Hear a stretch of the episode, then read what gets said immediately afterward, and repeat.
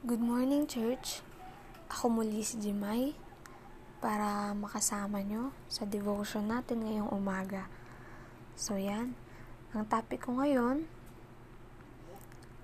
tamang pananaw sa buhay at kayamanan. Buksan natin ang ating Biblia sa Lucas 12, verse 21.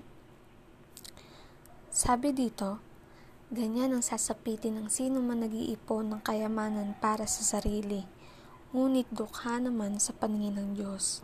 Amen. So, yung buhay ng tao, marami tong bahagi. Di ba? Mga bahaging material, physical, at meron din tong bahaging espiritual.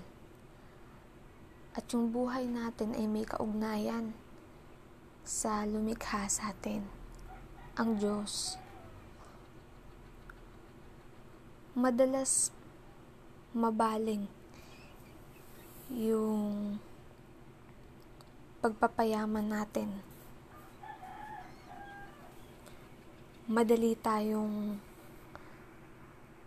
makiayon sa mga kamunduhang bagay, di ba?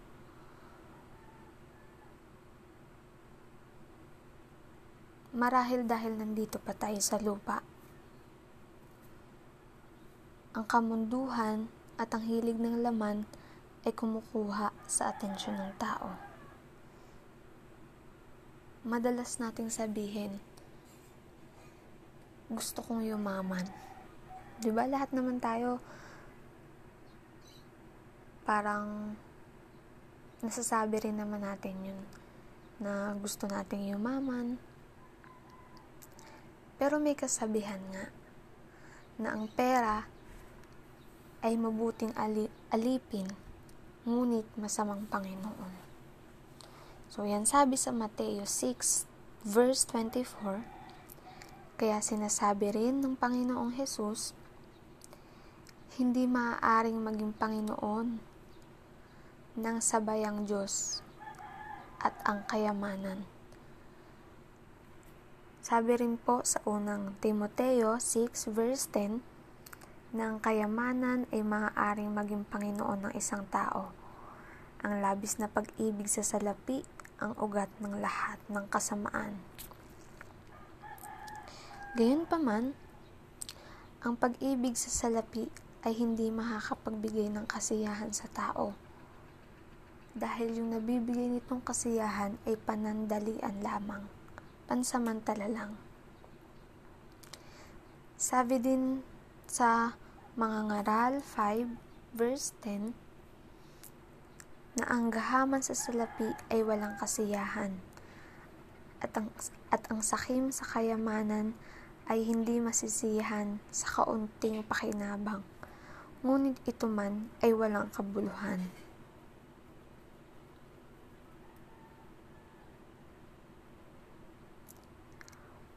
Kung mali yung ating pananaw sa buhay at kayamanan, maaari tayo maging alipin ng pagpapayaman at ng kayamanan mismo.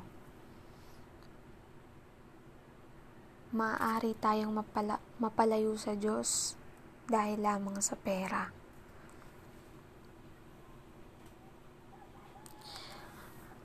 Ang ating panahon at ang kamunduhan ay nagsasabi na ang tagumpay ay nasusukat sa kayamanang nakakamit ng isang tao. Ang buhay ay sinusukat ng marami ayon sa laki ng kinikita, nasa laki ng sweldo. Tama po ba yun? Masasabi ba nating tagumpay tayo kung nakakamit natin yung kayamanan? Siyempre gusto natin ng malaking pera. Gusto natin ng malaking kita. Gusto natin yumaman. At ito rin naman yung gusto ng Diyos para sa ating lahat. Sabi nga ng Panginoon sa Juan 10 verse 10, Naparito ako upang mga ang mga tupa ay magkaroon ng buhay ng isang buhay na masagana at ganap. Amen. At may kasabihan din si John Wesley. Siya yung founder ng Iglesia Metodista. Sabi niya, work all you can and save all you can. Gusto ng Diyos na yumaman tayo. Pero dapat magsikap tayo. Mag-impok tayo. Magpakayaman tayo. Diba? Huwag tayo maging batugan. Maghihintay na lang ba tayo, di ba? At kumilos rin tayo. Nais ng Diyos na pagpalain ka. Tayo, di ba?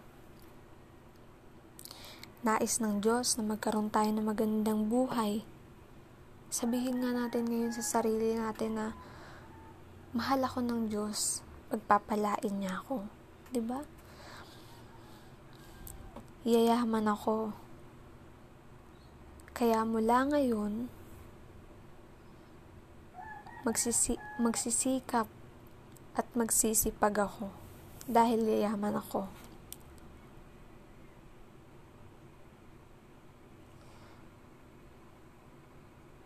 So yan sa mga magsasaka, 'di ba? Madalas yung mga karaniwang magsasaka nababaon sila sa utang. Parang madalang lang yung magsasaka na yumayaman. Pero sabi dito, merong magsasaka na pinalad sa pagtatanim at yumaman. Kung ito ay nais ng Diyos, ano ang naging problema? So yan una, nakalimot siya sa Diyos, sa kanyang pagyaman. Kalimutan niya ang Panginoon. Ni minsan hindi niya nabanggit ang Diyos.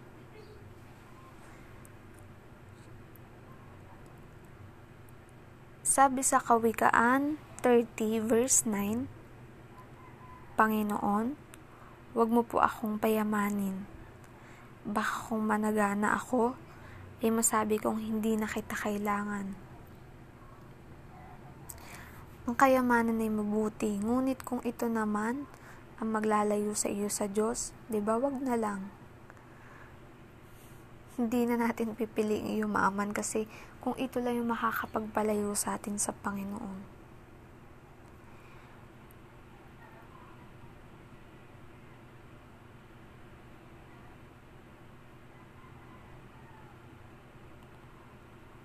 Sabi sa unang Timoteo 6 verse 9 to 10 Ang mga nagnanasang yumaman ay nahuhulog sa tukso at nasisilo sa bitag ng masasamang hangaring magtutulak sa kanila sa kamatayan at kapahamakan, sapagkat ang pag-ibig sa salapi ay ugat ng lahat ng kasamaan. Dahil sa paghahangad na yumaman, may mga taong nalalayo sa pananampalataya at nasasadlak sa maraming kapig kapighatian. So yan, amen. Ang gusto ng Diyos, yumaman ka, gumanda yung buhay mo, para lalo kang mapalapit sa Kanya. Kaya ngayon pa lang, mahirap man o mayaman, dapat maging malapit tayo sa Panginoon.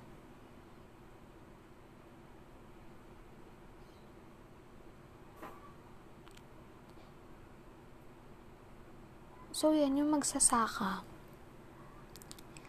Hindi man lang siya nagpasalamat sa Diyos. Iniisip niya ng kanyang kayamanan na yung kayamanan niya ay gawa ng kanyang sariling pagsisikap.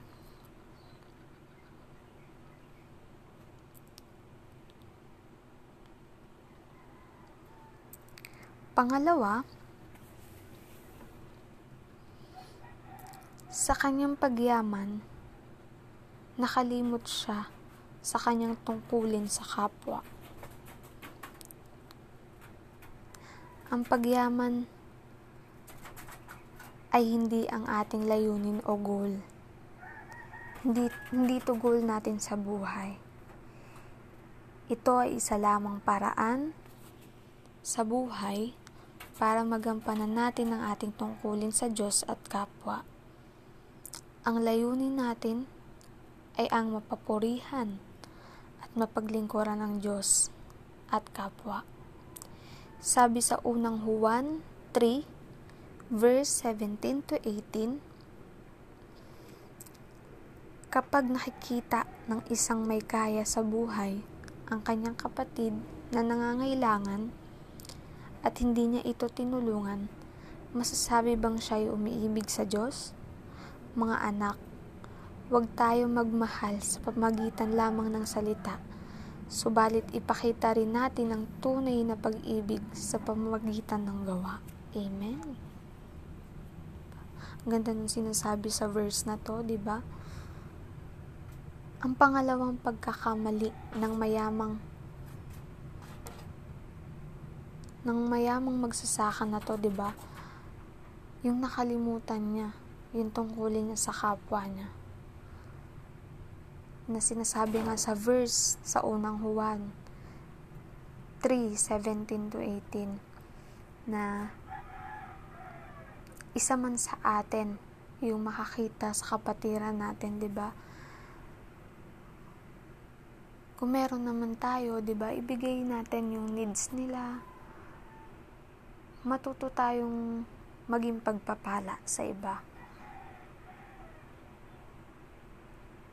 wag, sabi nga, wag tayo magmahal eh, sa pamagitan lamang ng salita. ba diba dapat mas more on gawa? So, yan punta tayo sa pangatlo. Nakalimot siya sa espiritual na pangangailangan ng kanyang sarili. Ang buhay sa lupa ay pansamantala at may hangganan. Hindi naman tayo permanente dito sa lupa. At kung yayaman ka man dito sa lupa, mabuti naman yun. Pero kung iniisip mong dito na lahat sa lupa ang magiging buhay mo, nagkakamali ka. Ang kahulugan ng buhay ay hindi base sa kayamanan. Meron din tayong buhay espiritual na dapat pangalagaan.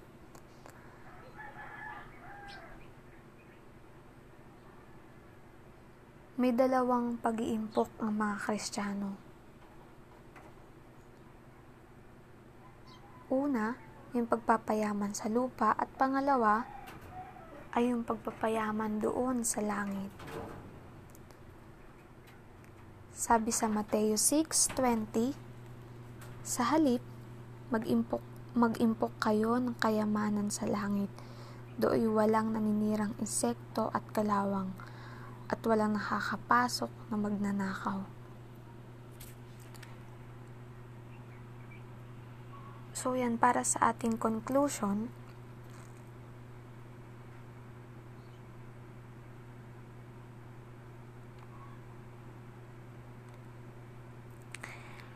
So yan, iniisip nung magsasaka iniisip ng magsasakang yumaman upang mabuo yung kanyang buhay gamit ang kayamanan at nagresulta sa pagkasira ng kanyang buong buhay na uwi lang lahat sa wala.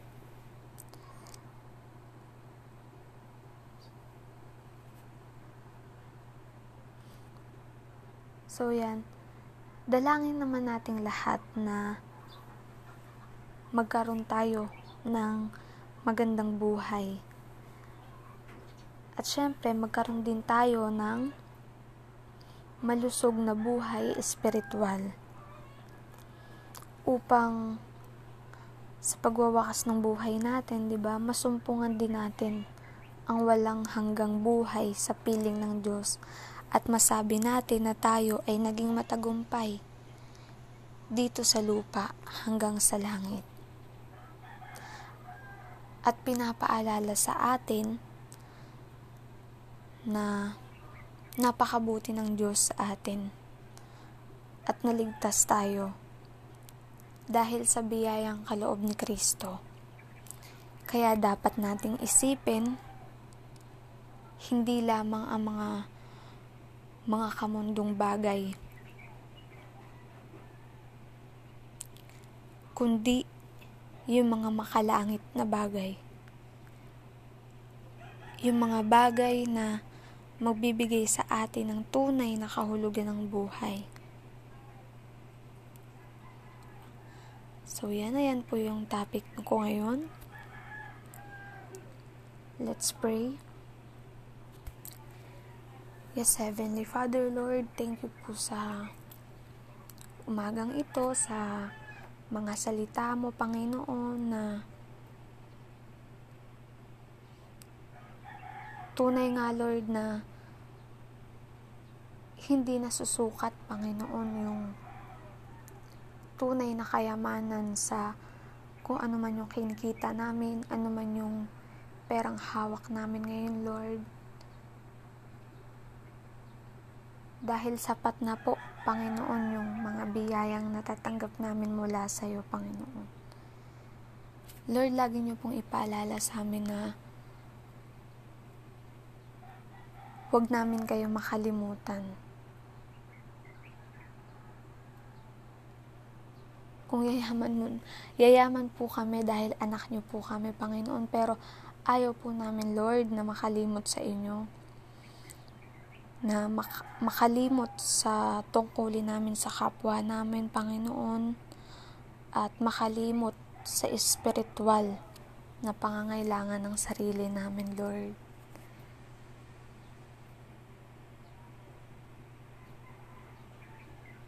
Thank you po, Lord, sa buhay, Panginoon, na binibigay mo po sa amin, Lord.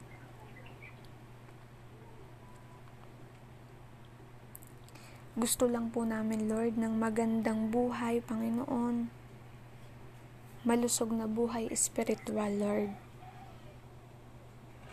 Dahil, Lord, dito po namin masusumpungan yung buhay na walang hanggan.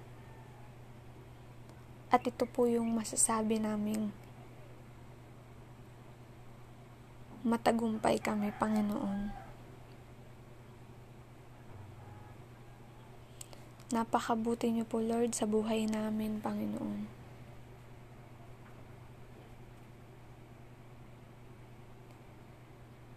Thank you po, Panginoon, sa umagang ito. At kayo na po yung humawak sa buhay ng bawat isa. Salamat po sa pag-iingat, sa biyaya, Panginoon, na araw-araw niyo pong pinagkakaloob sa amin. Thank you, Lord. At binabalik po namin lahat ng papurit pasasalamat. In Jesus' name, Amen. So, yan para po sa announcement. Sa mga gusto pong magpaabot ng prayer request, mga mami at daddy, pwede nyo pong isend sa akin. At sa mga youth and young professional naman po, ay pwede nyo pong isend kay Ate Jenny. So yan, thank you po sa inyong lahat. Ako po muli si Jimay na nagsasabing magalak tayong lagi sa Panginoon.